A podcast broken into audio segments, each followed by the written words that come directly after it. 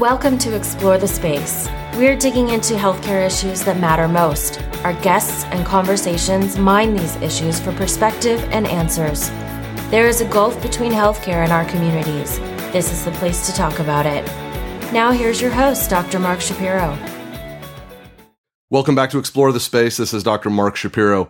My guest is Dr. Ricardo Nuila, who is a hospitalist uh, on faculty at uh, Ben Taub Hospital in Houston, Texas, uh, part of the uh, Baylor College of Medicine, uh, where actually I went to medical school as well, and I got to do a, a, significant part of my training there. So we have some common ground. If you listen to part one, we talked a lot about uh, Dr. Nuila's article that popped up in the Atlantic called. Um, whose job is it to talk to patients about death? And we we brought this to a part two so we can continue our conversation. Definitely check out part one. Uh, but we're going to kind of get back into where we left off. We were talking about this issue of courage and clarity. Um, and this is this is a difficult spot for anyone to be in in that moment where it, this isn't just medicine, where you know yeah. something to be true, um, or at least believe something to be true, but it's a pretty big ask to put it out there. There was there was yeah. the great Seinfeld episode where George wanted to tell a woman that he loved her, and Jerry asked him if you're going to get the "I love you" return, and he said, "You know, if you say I love you and you don't get the "I love you" return, it's a pretty big matzo ball. that's a pretty big matzo ball hanging out there." Yeah. If you walk great- into a patient's room and you have this conversation and you tell the family, you know what, I, I, it looks to me like you're dying and they don't buy in or it doesn't land correctly, that is a big matzo ball hanging out there. You, you know, that is a tough spot to be in. And so that's sort of where we are with this. I think that you had also talked a little bit in part one about the demand from the public and the need from the public. That's absolutely growing. Um, I yeah. think that there's a lot of reasons for that, but I think people are, their expectations for how this is handled are becoming more sophisticated. Um, the people are more engaged and more thoughtful as they absolutely should be. Um, I think we can give a lot of credit to to pieces um, written by people like Atul Gawande, um, the the PBS special that spun off of that. I think that all of those things are really, really important drivers of this. When this stuff crosses over to the mainstream, I think your article is going to be part of it. There's a lot of people that read the Atlantic. This article is going to get some play. Um, it's just going to increase that so where do we then help my, me? I mean, I do this every day. You do this every day. Where do we build these resources so that we can be courageous? Well, I, th- I mean, one of the things that um, at this meeting in Chicago that I attended, which was focused on how to improve end of life care, um, the focus was on hospitalists, mm-hmm. and and I think that that's there's a lot of good reasons for that because I think that you know, modern in, in, in our modern medical system, uh, people come to the hospital when they're when they're in trouble, when they need help, when they're when they're dying. And I think that the hospitalist can bear a lot of responsibility for what we're what we're calling primary palliative care, which is to identify people who are um, who are in the process of dying, to talk with them about it, um, to to to discuss what are the goals of care, and that's one of the biggest things I think is is really discussions just to get a sense from the patients what are their goals when these things when when when um, when death is really on the horizon at least death as perceived by by by the doctor you know as by the by the medical system.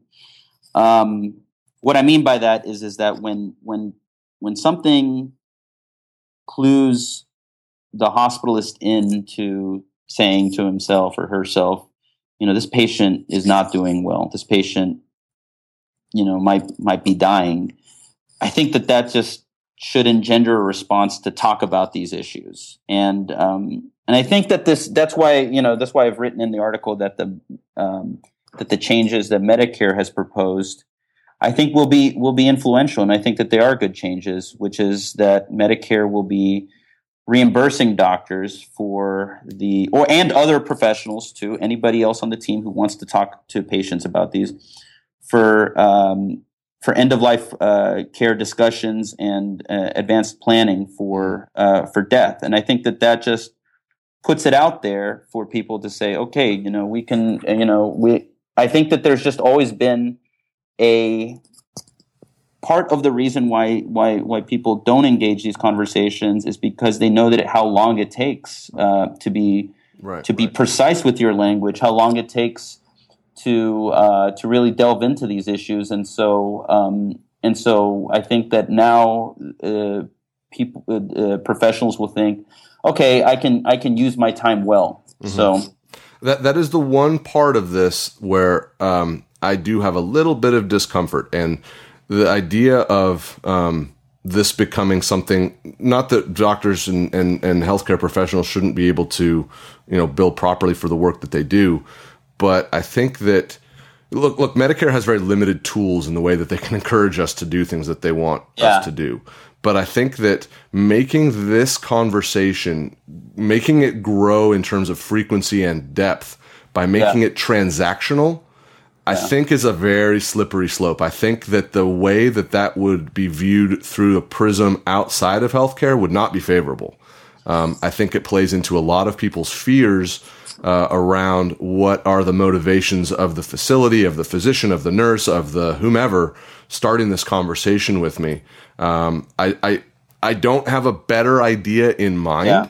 but I think that uh, having that be the the guiding light for why we're doing this, having it be transactional, that that raises a, a few red flags for me. Um, I don't think it's a great place for this to start from. I, not only from the perspective of uh, people outside of healthcare, but I think it sends a really mixed message to our learners that when someone is coming up and they're thinking, okay, I want to do this because it's the right thing to do, as opposed to this is something that's going to change our margin um, I, I, think it's really tricky, and I think that we, you know, not you necessarily, you and I, we're not the ones that make yeah. this decision, but I think that those who have executed that decision, chosen the language around it, I, I think that they may look back on that and think that that may not have been the right way to go. That said, that you have to start somewhere. There's no question you have to start somewhere, but that one makes me a little concerned. It makes it, you know, I'm I'm a little bit concerned too about it. I am because, um, like you like like you alluded to, we might be incentivizing people who with poor communication skills. That's it. To to have these discussions. Um, you know, and I don't know I don't know what to do about that because I guess the you know if I put on my economics mind, and I'm not an economist by any means or anything, but you know people do work by incentives, right? Mm-hmm. And so I I think to myself, yeah, I can see how there was no incentive to have these discussions before, and now people will start to have them. And, and, and but then the optimistic side takes off and says, well, hopefully people will have good conversations and hopefully we can train people on how to have these good conversations mm-hmm. but i think but i think you're right in the wrong hands this can this can be this can be detrimental. Uh, I think you can peg it to. I mean, I think there are other incentives. I think there are other ways to motivate physicians, nurses, etc. I don't like to just single out physicians. I, I want to yeah, include yeah, everybody on the healthcare team, um, right? Um, because a lot of this is going to be done by you know a nurse from hospice or right. an expert in palliative care who's not a physician. There's there's lots of people that are involved in this, so it's not just the docs. Right. Um, exactly. That being said. I think that there are other ways to incentivize it that are non-transactional. I think you can, at an organizational level or at an entity level or from Medicare, say this is something that's important. This is you incentivize by giving people a sense of shared purpose. You know, uh-huh. you you know, you, you look at the drivers of success, and it's that sense of being part of something bigger than yourself. I think you could have, it could be incentivized that way that this is something that's really important. We have an aging population. This is a question we haven't dealt with. This is a way we, we as a community of, of healthcare providers can really serve the people around us. That sense of shared purpose, uh, idea connectivity. I wonder if that may have been a little bit easier than the, the sort of more transactional, yeah. transactional and, and maybe a little bit boring. yeah. Um, Medicare guideline. You know, again, they have they have very limited tools, and I don't mean this as a criticism of that decision, right. but there are ways that I think you could excite people around this uh, more than saying, "Okay, now you can bill for." Like, all right, that doesn't change anything. It's still hard. It's still scary. I still don't right. understand how to do it or why to do it or when to do it. Um, and I don't want to just spend this wailing away on this principle. I think it's important because it does at least start that conversation. But right. I think there are powerful incentives out there to get people to really engage with this. uh, who cares about whether you can bill a little bit extra for it? It doesn't make any difference. It, the difference is whether you can help someone and serve them so Yeah. that as they move forward in the last phase of their life, however long it may be, it can be the one that that you know they can exercise their right of self determination. No, I, I I agree with that. I mean, I I I think you're right. Medicare doesn't have that many tools. Um, the most powerful of them is to is this transactional nature, and Yeah. they are the sort of the gatekeeper for me- American medicine. If you know, if they say you know it should be done like this, or that we're gonna that we're gonna we're gonna um, we're gonna reimburse for this, then I think a lot of the insurers look at that. So, you know, there's been guidelines that have put up, you know, people have put guidelines out there. There's just even the world of guidelines is just so such a mishmash of different interests. You know, it's it's hard to to have like one unifying voice say we want physicians and other uh, medical team members to start talking with patients about this. Um, so that's why, for me, I, I think that even though it's transactional, even though it does have its problems, I tend to look at it as it's a potential benefit outweighs the risk in my you know medical No, lingo. that's, that's fair, But- and I think just the fact that it started that conversation is important, Right. Because it gets that motor turning, uh, and and maybe that's part of why they did it. Like, hey, let's just get something out there. Yeah, let's get yeah, let's light a fire. You know, let's start. Let's let's pick a fight. You know, you know what I mean? Yeah, yeah. Let's get some editorials happening. Let's get you know that's at least it gets people talking about it, and that's fair. Um, so as we move forward, though, I want to. It's such a huge topic of of when to have these conversations. Let's hone in on ground that you and I share. We're both hospitalists, and you mentioned you know being in the hospital that this comes up a lot, and you mentioned in the piece. Uh, there, I, I love this piece, and I like honing it. There's a couple things that really jumped out at me. There's one part that I think answers, in in large part, whose job is it? you you put a, a single clause in a sentence about what is a hospitalist. You said as a hospitalist, the doctor in charge of orchestrating care, et cetera, et cetera. That is what a hospitalist does. People still ask, Yeah. "Hey, what is so? What is a hospitalist?" And, I- and I'll say, you know, I'm I, I trained in internal medicine, and in the hospital, I'm sort of the quarterback or some some Right.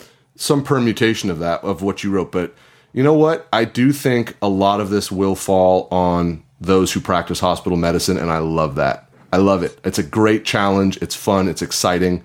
Um, fun is. I, I, let me clarify that. It's not necessarily fun, but it's it's exhilarating.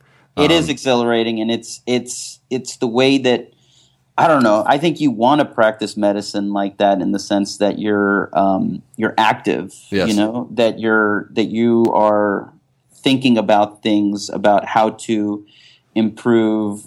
You know the care of this patient, but you're also thinking about systems. It's it's all coming together. So if a patient arrives in the emergency room and the emergency doctors say that this patient needs to stay in the hospital, you're thinking on multiple levels. You're thinking, you know, how am I going to maximize the benefit for this patient? You know, uh, and and I mean, I'm I don't talk like this to patients. So uh, even though I'm saying it like this, I don't talk like this. To Right, them. right, right. But- But what But- we'll do is we'll try and so so first of all, the hospital is a very difficult place to have these conversations if they've never Yeah. had if they've never taken place before because oftentimes someone is getting a diagnosis that they're hearing for the first time or they're critically ill or the family isn't all there or they're not there's any number of things that make it tough but you still you have to forge on and you have Yeah. to that's how you build your common ground and and say okay this is where we're starting from this is the phase of your care that we're in this is what we're working on now and this is how i would suggest moving forward but you know kind of teasing out goals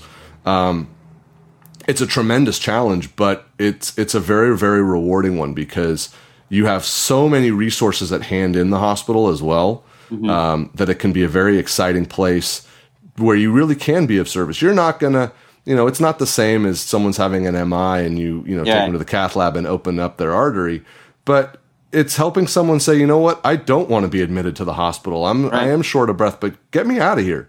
And saying, Exactly. yeah, let's do that. Let's figure out a way that we can do that. And that's equally rewarding and it, and it can happen at a tremendous frequency once people become comfortable and facile with that idea on both sides of the equation. People coming to the hospital and people who are in the hospital to provide care.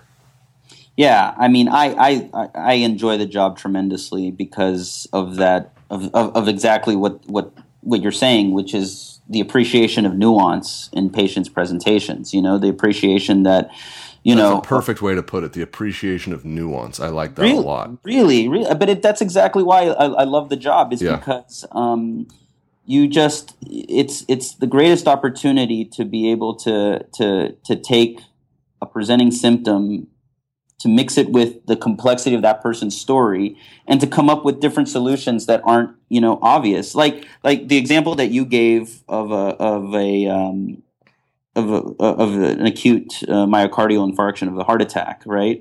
Um, you know to all respect to cardiologists i love cardiology but there's certain you know there's technical distinctions on how you can do things you know but but if if it's a if it's a closed artery you open it up or or you make or or you or you decide not to because you can't you know but but in in in in hospital medicine there is it's not technical as much as it is um, based on everybody's different you know walk of life who they are the complexity of being human collides with with medicine with with with path with pathophysiology. And so you have to come up with creative solutions. So sometimes it is the case that you just say you know it's better for you just to go home right now because there's nothing much that the hospital can offer. Or i can get you a clinic appointment. Or no i really need you to stay in the hospital and this is why. And and the onus is on me to explain to you why i think that it's better given all of what you've told me about yourself to stay in the hospital and to and, and, and, and to undergo the care. And you also have to take into mind all those permutations of the complexity of like, you know, that the that the hospital can be a a, a risky environment for some people. It, it, it you know the some some people really don't benefit from being in the hospital. So I don't know. I just love that. So I'm glad that you you mentioned that because I just really like all that complexity as it as it manifests in people's lives. You know, not not in their not in their necessary physical like in their in, in their condition as much as in like their lives you think about that so Yeah. So then if you were you're the dean of a medical school, you're you're you have a you have a startup, whatever it may be, and you have a a, a infinite budget. You have all the money you would want. If you were going to target one specific corner of people providing healthcare to make them excellent at this stuff, to make them comfortable with the language, to make them feel supported so that they can have these difficult conversations and be okay about saying, here's what I think. And it looks like you may be dying or it looks like you have a really serious illness and we need to talk about goals of care or something like that. What would be that specialty or cohort of people that you would want to target? I know what mine would be. I've kind of preloaded this a little bit. Yeah. But who, who would you target? Who do you think can have the widest ranging impact?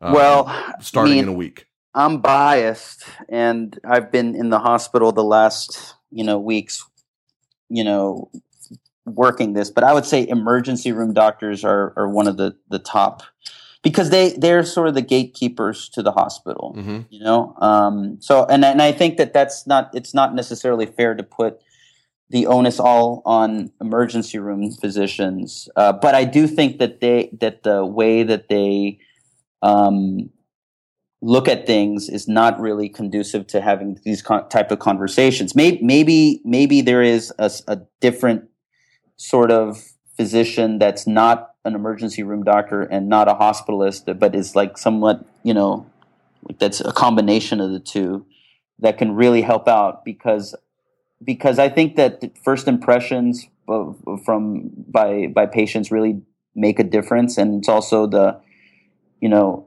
it's the emergency room doctor really does set the stage for what the care is going to be from there from then on. You know, um, I think that that's one group that I would target for communication and for how you know how to be able to um, think about patients in, in, in more complex manners than just their um, presenting symptom.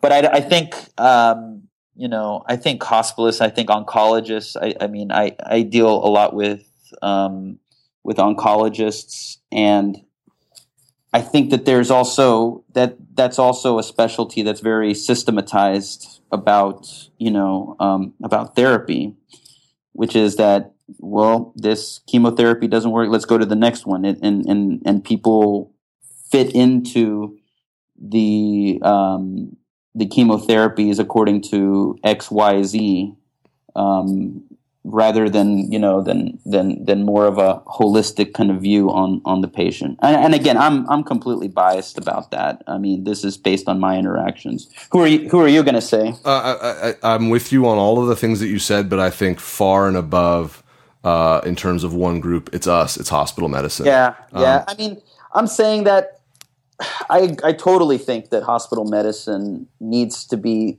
the quarterback with regard to that yep. you know? Um, yep.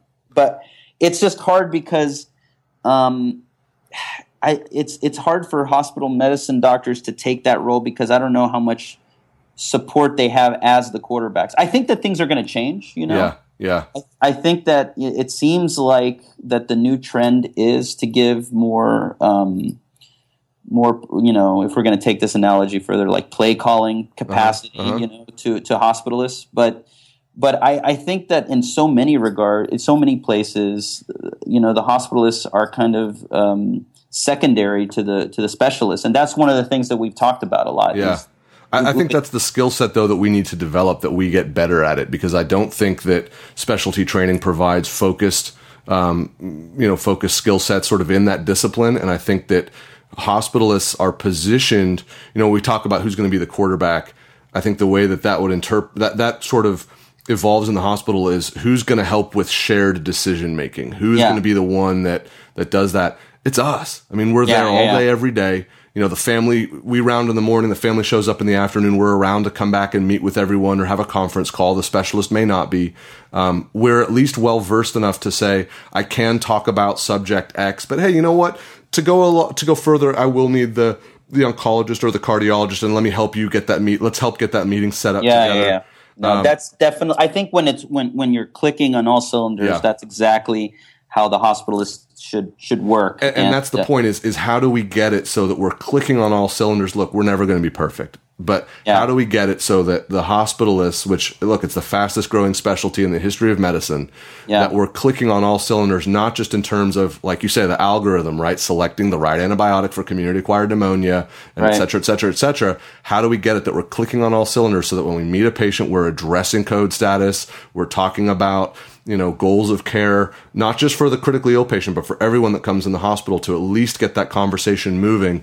Um, how do we get that happening every single time? Because if that is happening, that is that is changing care on a population level. That's changing people. That, that's planting ideas across the country.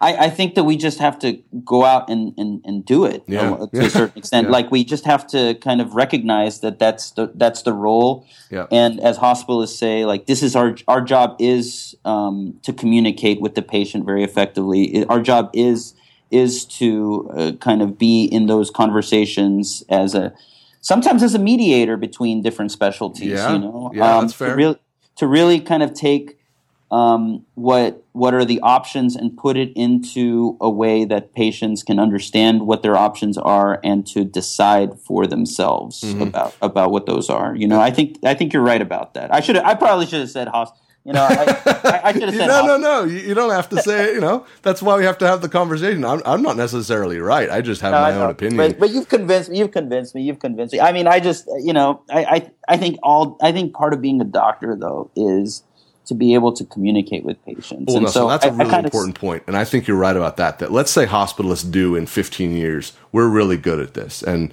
and there's fellowships in it, and it's just we're affecting care on a national level that does not absolve the rest of those right care. exactly and and that's why that's yeah. why sort of to me it was it was kind of like well if we focus on hospitalists then we neglect that's other a, yeah.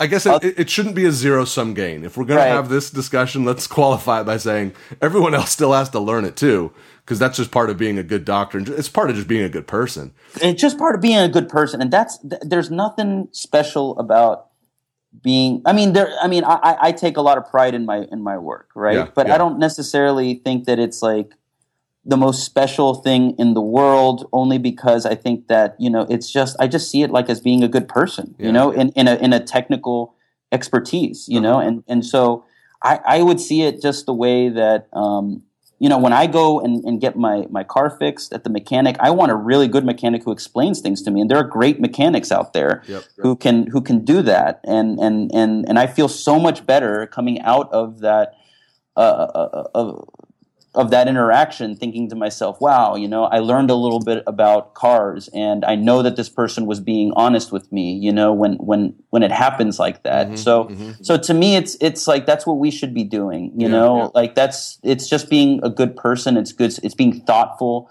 it's just being a good member of society yeah, you know so i agree and, and, you know what happens too is that I, I, you've had these experiences.